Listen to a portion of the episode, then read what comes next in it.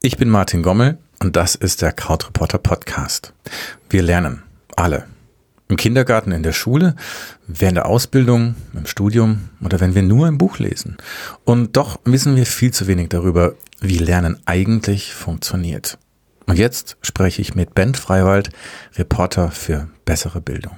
Hallo Martin, ich bin heute hier, weil ich davon überzeugt bin, dass Lernen einfacher geht, wenn man versteht, was dabei in unserem Kopf abläuft und wenn man sich eines kleinen Wundermittels bedient, was jeder von uns sowieso schon hat. Das klingt vielversprechend, aber ich muss an der Stelle mal ehrlich sein. Lernen ist für mich eigentlich super lame. Das ist so ein bisschen was Aufgesetztes. Ähm, was mir als Kind immer gesagt wurde, gerade in der Schule, ist wichtig, dass du lernst fürs Leben. Deswegen verbinde ich damit sowas, sowas Altes, was Verstaubtes, vielleicht auch so ein bisschen was Autoritäres.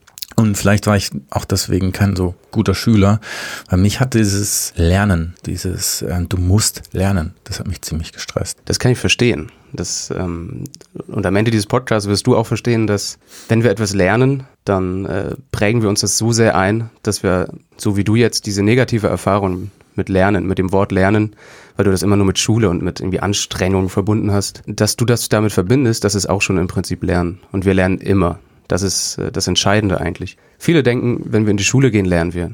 Wenn wir an der Universität sind, lernen wir in der Ausbildung oder so. Das sind äh, die Zeitpunkte, wo wir lernen. Das Gehirn kennt diese Zeitpunkte nicht. Das Gehirn macht keinen Unterschied, ob du in der Schule sitzt, ob du zu Hause gerade Fernsehen guckst, ob du gerade ein Buch liest, ob du Klavier spielst oder irgendwas anderes machst. Das Gehirn lernt immer. Und das ist eine der entscheidendsten Sachen, die ich über das Gehirn gelernt habe in den letzten Jahren. Und äh, nachdem ich Kognitionswissenschaften in Osnabrück studiert habe, habe ich verstanden, dass das Gehirn eins der interessantesten und eigentlich spannendsten Organe des ganzen Körpers ist. Okay, jetzt hast du mich. Jetzt will ich aber auch wissen, warum ist denn das das spannendste Organ des Körpers? Ein amerikanischer Neuropsychologe hat mal äh, das so zusammengefasst. Er hat äh, nicht wortwörtlich, aber ungefähr gesagt, das Gehirn ermöglicht uns unser gesamtes mentales Leben. Also es ermöglicht mir jetzt gerade hier, wenn ich mit dir rede, dass ich diese Worte sprechen kann, dass ich äh, diesen Gedanken denken kann, den ich vielleicht vorher noch nie gedacht habe. Und es ermöglicht mir sogar, dass ich Gedanken denke, die vielleicht noch nie ein Mensch vor mir gedacht hat. Außerdem sitzen hier gerade zwei Gehirne gegenüber voneinander und diskutieren darüber oder erklären sich gegenseitig, wie Gehirne funktionieren. Das allein finde ich schon beeindruckend genug. Vielleicht ein Fakt mal zum Gehirn, der zeigt, wie wichtig das Gehirn ist für uns. Das Gehirn, das ist zwar nur, oder es macht zwar nur zwei Prozent unseres Körpergewichts aus, es verbraucht aber 20 Prozent der bereitgestellten Energie. Also 20 Prozent von dem, was mein Körper an Energie verbraucht, geht nur ans Gehirn. Das heißt für mich, das Gehirn scheint für uns Menschen enorm wichtig zu sein das Gehirn ist für uns Menschen enorm wichtig. Und zwar, obwohl wir jetzt über das Lernen reden, nicht nur fürs Lernen, sondern für alles, was wir machen. Für unser gesamtes mentales Leben, dass wir uns an Dinge erinnern, dass wir Empathie zeigen können, dass wir ein Selbstbewusstsein haben. Darüber wird immer noch sehr hitzig debattiert, welche Rolle unser Gehirn dabei spielt. Und äh, letztendlich haben wir noch lange nicht alles verstanden. Wir verstehen ein paar Dinge, wie unser Gehirn grob funktioniert. Aber wir haben noch lange nicht alles verstanden. Der, ähm, der Arzt Eckhard von Hirschhausen, der hat mal einen ganz schlauen Satz über das Gehirn gesagt. Das Gehirn ist eine der komplexesten Strukturen im Universum und es kommt ohne Gebrauchsanweisung. Jetzt möchte ich aber mal gern bei Null anfangen. Was muss ich unbedingt, also nicht verhandelbar, über das Gehirn verstanden haben, um besser lernen zu können? Dass sich das Gehirn ständig verändert. Also auch jetzt gerade, während wir reden. Das Gehirn verändert sich immer. Darunter kann man sich jetzt noch nicht so viel vorstellen, was ich damit meine, wenn ich sage, das Gehirn verändert sich. Aber wenn wir über Lernen gesprochen haben gleich, dann wirst du verstehen, was ich damit meine. Das menschliche Gehirn besteht aus ungefähr 86 Milliarden Nervenzellen. Und diese Nervenzellen oder jede Nervenzelle ist über 10.000 sogenannte Synapsen mit anderen Nervenzellen verbunden. Das heißt, nicht jede Nervenzelle ist mit jeder anderen Nervenzelle verbunden, aber die Nervenzellen sind schon ziemlich, ziemlich eng verknüpft in unserem Kopf. Und das hat einen entscheidenden Vorteil, dass die miteinander verbunden sind, nämlich sie können miteinander kommunizieren. Und das machen sie über eben diese 10.000 Synapsen pro Nervenzelle. Das heißt, eine Synapse ist der Punkt, wo zwei Nervenzellen aus, aufeinandertreffen und wo sozusagen die eine Nervenzelle der anderen Nervenzelle sagen kann, ey, aufwachen, Du musst aktiv werden. Zum Beispiel, wenn Licht auf dein Auge trifft, dann ist das ein elektrischer Impuls, der ankommt. Dieser elektrische Impuls kann im Gehirn in einen chemischen Impuls umgewandelt werden. Und das ist wichtig, weil an diesen Synapsen zwischen den Nervenzellen können nur Chemikalien ausgetauscht werden. Bei den meisten. Es gibt ein paar elektrische Synapsen. Aber die, bei den meisten sind das eben diese Chemikalien, die ausgetauscht werden können. Und das bedeutet, dieses elektrische Signal kommt durch dein Auge ins Gehirn wird dann von Nervenzelle zu Nervenzelle weitergeleitet, bis es irgendwann da im Gehirn angekommen ist, wo dein Gehirn versteht, was es da eigentlich gerade sieht. Und dass Neuronen miteinander kommunizieren können, das ist die Grundlage für alles, was, was wir können. Für alles, was wir, äh, was unser mentales Leben ausmacht. Diese Synapsen zwischen den Neuronen, die können stärker werden, die können schwächer werden, je nach Benutzung. Das hat äh, ein, ein berühmter Mann, der heißt Donald Hepp, der hat das 1949 schon zusammengefasst.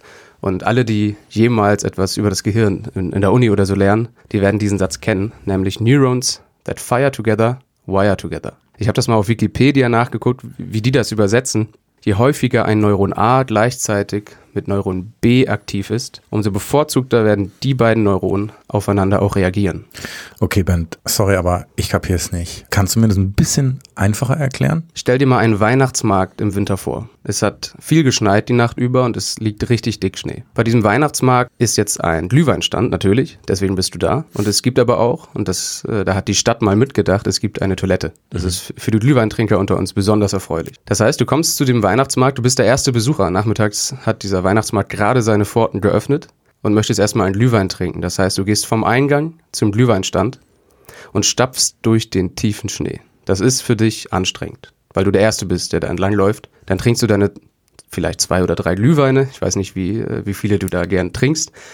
Und irgendwann kommt aber der Moment, äh, wo du sagst, oh, jetzt muss ich auf Toilette.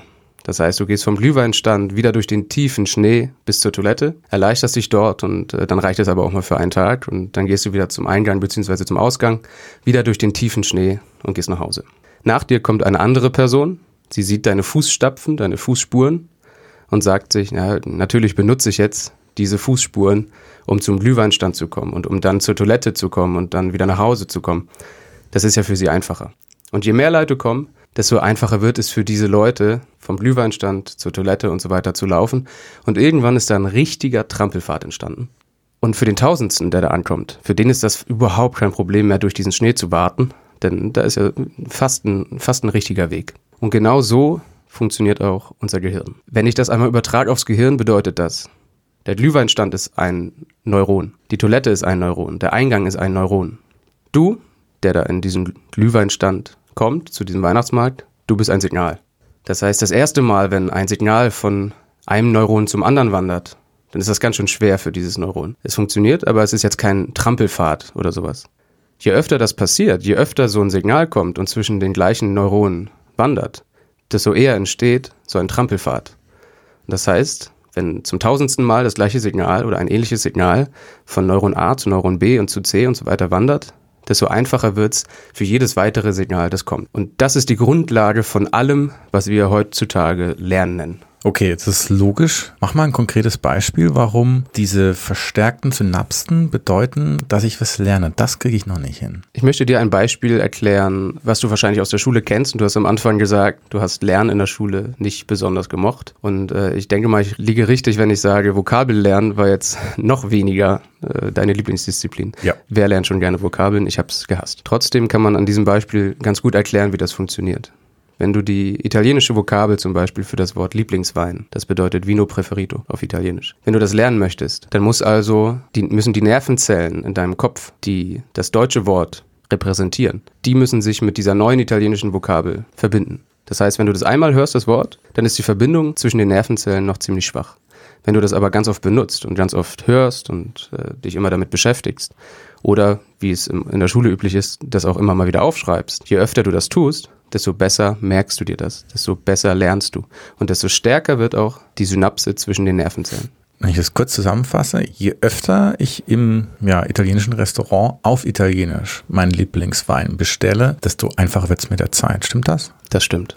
Das ist die Grundlage, wie wir lernen. Aber ich muss jetzt ehrlich sein, ich habe das ein bisschen vereinfacht dargestellt. Wenn wir an das deutsche Wort Lieblingswein denken, dann ist das nicht ein Neuron, das dann einfach nur aktiviert wird in deinem Kopf. Und das italienische Wort ist ein zweites Neuron und die müssen sich nur verbinden.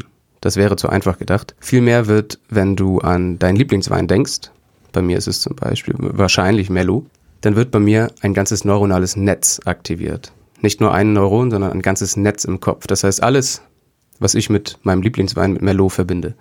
Ich verbinde damit, das ist Rotwein, ich verbinde damit wahrscheinlich ein Italiener. Äh, ich verbinde damit äh, vielleicht gute Pizza, vielleicht gute Pasta. Auf jeden Fall irgendwie so eine Art äh, muckelige Stimmung, weil wenn ich Rotwein trinke, dann mache ich das nicht, äh, mhm. mache ich das nicht bei der Arbeit, meistens. Äh, dann mache ich das in einer bestimmten Stimmung. Und all das, was ich denke, wenn ich an, an meinen Lieblingswein denke, das gehört zu diesem neuronalen Netz. Was ich jetzt machen muss, ist, ich muss diesem neuronalen Netz eine weitere Komponente hinzufügen. Und das ist die italienische Vokabel für das Wort Lieblingswein. Wie kann ich so einem neuronalen Netz, das aus ja, Erinnerungen und Geschmäckern und Düften und Bildern besteht, wenn ich das richtig verstanden habe, wie schaffe ich das, dass da ein neues Wort, das ich bisher noch nie gehört habe, da reinkommt in dieses, in dieses neuronale Netz? Kapiere ich nicht. Weißt du, was das italienische Wort Interconnessione bedeutet? Nein. Okay, das ist gut.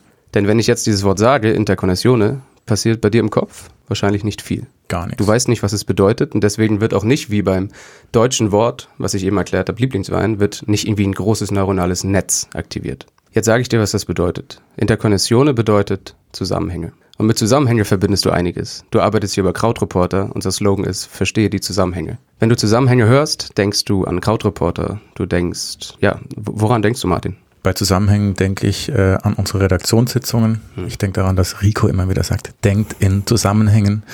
Ähm, ich denke vor allem an unsere Webseite, wo man die Zusammenhänge finden kann. Und ich denke an einen, meinen eigenen Spruch, den ich öfter in meinem Podcast sage, nämlich ähm, ich helfe euch, die Zusammenhänge zu verstehen. Daran denke ich. Genau. Und das ist das, was dir bewusst ist. Jetzt ist es so, dass in unserem Gehirn man schätzt ungefähr 98 Prozent aller Vorgänge unbewusst passieren. Das heißt, da passiert noch ganz viel mehr in deinem Kopf, wenn ich das Wort Zusammenhänge benutze. Das Wichtige ist nur, jetzt wo du die Bedeutung kennst von Interkonnessione, wird dieses Neuronetz, neuronale Netz mit aktiviert. Noch ist es nicht besonders verbunden, aber je öfter du es benutzt, desto wahrscheinlicher ist es, dass du diese Vokabel auch wirklich lernst. Das Wort ist Interkonnektion, ja? Genau. Bleibt es jetzt in diesem neuronalen Netz? Also Nein. wir haben das da jetzt hingesetzt oder wie ist das? Nein, das bleibt da nicht. Das bleibt da, wenn du das öfter benutzt. Das ist so ein bisschen die Grundlage. Vielleicht kennst du den Spruch, um etwas zu können, musst du es immer wiederholen. Mhm. Ich als äh, Basketballer werf immer wieder auf den Korb, obwohl ich ganz genau weiß, wie es eigentlich geht. Ich muss es immer wieder üben, damit die Bewegung wirklich funktioniert. Und du musst das Wort immer wieder benutzen oder hören oder daran denken, was es bedeutet, vielleicht aufschreiben, damit du dieses Wort dir wirklich merken kannst, damit du dir das wirklich, äh, damit das wirklich erlernt wird. Denk nochmal zurück an das Beispiel mit dem Weihnachtsmarkt. Mhm. Dort war es auch so, wenn es einmal nur benutzt wird, diese Verbindung zwischen dem, zwischen dem Glühweinstand und der Toilette, dann ist die noch schwer zu begehen. Wenn die ganz oft benutzt wurde, dann ist das ein richtiger Trampelfahrt. Und genauso ist es mit der italienischen Vokabel. Wenn ein Geiger, nochmal um ein anderes Beispiel zu machen, wenn ein Geiger Profigeiger werden möchte, dann hat er, wenn er 20 Jahre alt ist, ungefähr 10.000 Stunden geübt. Das ist verdammt viel. Und das ist auch nicht die einzige Variable, wenn du Profigeiger werden möchtest, wie oft oder wie lange, wie viele Stunden du geübt hast. Aber es zeigt ganz gut, du musst wirklich die Dinge wiederholen, um etwas wirklich zu können. Habe ich jetzt richtig verstanden, dass heißt, das Gehirn verändert sich immer. Ist das korrekt? Genau, das ist korrekt. Das Gehirn verändert sich ständig und es ist enorm plastisch. Das ist das, was damit gemeint ist. Das heißt, im Prinzip ist dein Gehirn die Abbildung der Erfahrung, die dein Gehirn gesammelt hat. Jedes Gehirn ist anders und jedes Gehirn verändert sich immer. Das kann man auf die Spitze treiben. Wenn ich sage, das Gehirn ist veränderbar und plastisch, dann gibt es Beispiele, die zeigen, wie unfassbar veränderbar es ist. Vor ein paar Jahren wurde zum Beispiel bekannt, dass einer 24-jährigen Frau das Kleinhirn fehlt. Das nennt man Cerebellum. Und normalerweise ist das Cerebellum äh, zuständig dafür, dass man sich bewegen kann ordentlich. Dass man sich koordinieren kann, dass man das Gleichgewicht halten kann. Aber auch äh, beim Erlernen von neuen Bewegungen ist das Cerebellum äh, wichtig.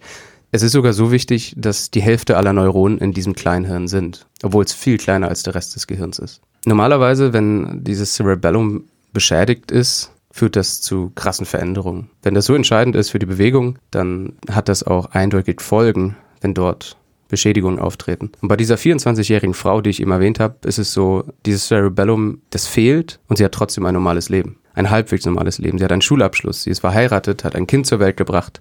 Sie hat so ein paar kleine Schwierigkeiten mit der Bewegung, aber letztendlich macht das ihr kaum etwas aus. Und das zeigt, die Aufgaben, die das Cerebellum eigentlich hat, die wurden bei dieser Frau nicht zu 100 Prozent, aber zu einem entscheidenden Teil von den anderen Arealen, von den anderen Regionen des Gehirns übernommen. Das heißt, es hat sich enorm verändert und es ist enorm anpassungsfähig, selbst wenn ein entscheidender Teil des Gehirns fehlt. Gibt es einen Unterschied zwischen der Zeit in der Kindheit und wenn man älter ist? Bei dieser Frau war es nicht so, dass sie einen Unfall hatte und deswegen diese Verletzung hatte. Dieses kleine Hirn hat gefehlt von Anfang an. Mhm. Ihr gesamtes Leben.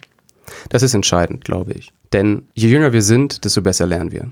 Manchmal fragt man sich, wenn man Babys anguckt, wie zur Hölle schaffen die das, so schnell sprechen zu lernen, so schnell laufen zu lernen, sich so viel in so kurzer Zeit anzueignen. Wenn wir etwas aufschreiben heute als Erwachsene, dann kommt uns das ganz normal vor. Aber auch das haben wir als Kind irgendwann mal gelernt. Was für eine Riesenaufgabe ist das eigentlich, sich die komplette Schrift beizubringen.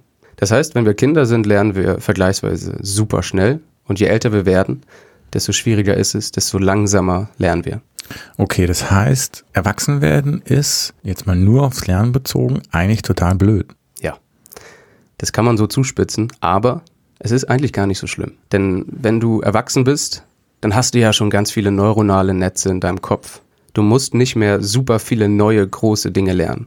Du kannst sprechen, du kannst schreiben im Normalfall, du kannst dich bewegen. Das sind die großen essentiellen Dinge, die kannst du alle schon. Und du hast in deinem Leben auch schon ganz viel erlebt. Und wir haben eben gesagt, das Gehirn ist im Prinzip die Abbildung seiner Benutzung. Wenn du ganz viel erlebt hast, dann schlägt sich das auch in deinem Kopf wieder. Da sind ganz viele Verbindungen zwischen ganz vielen Neuronen in deinem Kopf. Und warum das eigentlich gar nicht so schlimm ist, dass Erwachsene langsamer lernen als Kinder ist, dass Erwachsene ja auch das, was sie neu lernen wollen, dem, was schon im Gehirn verbunden ist, hinzufügen können. Das heißt, wenn du als Kind oder als Jugendlicher schon Spanisch, Französisch und Italienisch gelernt hast, dann kannst du als Erwachsener viel schneller auch Portugiesisch noch lernen, als wenn du mit keinen dieser Sprachen was zu tun gehabt hast. Du hast am Anfang von einem Wundermittel gesprochen. Ähm, können wir darauf zu sprechen kommen? Weil das alles äh, verstehe ich, hm. ist auch theoretisch, aber ich habe jetzt Bock auf dieses Wundermittel. das kann ich verstehen. Wir können darauf zu sprechen kommen, denn äh, das, was ich eben erzählt habe, die letzten Minuten, das, das sind die Grundlagen, die du brauchst, um zu verstehen, warum wir ein Wundermittel haben in unserem Kopf. Eine Frage. Wo warst du an 9-11? Ähm, ich war unterwegs mit Klassenkameraden äh, in der Schulklasse meiner Ausbildung. Ich bin ausgebildet worden zum Jugend- und Heimerzieher. Und wir waren unterwegs und ich bin mir relativ sicher, dass wir ähm, Fotografie hatten als Fach und unterwegs waren, Fotos mhm. zu machen. Und wir sind irgendwann an einem Schaufenster vorbeigelaufen und da lief, da haben wir diese zwei Türme gesehen und Flugzeuge. Äh, ich glaube, ein Turm hat schon geraucht und der andere, da ist gerade ähm, ein Flugzeug reingeflogen. Wir dachten, was ist denn das für ein komischer Film, bis wir kapiert haben, ähm, das ist echt, das sind gerade Nachrichten. Wir standen davor und ich weiß noch, dass ich, ich war versteinert, ich war, ehrlich gesagt, ich war irritiert, ich konnte es gar nicht glauben. Ich kam mir vor, ganz ehrlich, wie im Kino, wie so ein bisschen im Film. Alles hatte so eine surreale Atmosphäre und ich wusste kurz nicht, ich glaube, wir haben uns gegenseitig gezwickt. So, ist das jetzt gerade echt? Also ist das ein Traum? Was geht? Also so, du läufst so ein bisschen gegen eine Wand und bist konfrontiert mit einer Realität, ähm, und ich weiß noch, wir standen da auf der Straße und sind dann direkt äh, zurückgefahren zur Schule, weil wir da auch übernachtet haben und haben dann dort weiter Nachrichten geguckt. Und da, da war der Rest der Klasse schon da. Alle saßen drin und äh, manche, ich weiß nicht, ob jemand geweint hat, aber es war auf jeden Fall, wir waren alle irritiert und sprachlos. Das ist jetzt fast 20 Jahre her. Richtig. Kommt dir das nicht komisch vor, dass du dich so genau daran erinnern kannst, wo du warst, mit wem du da warst und was passiert ist? Hm.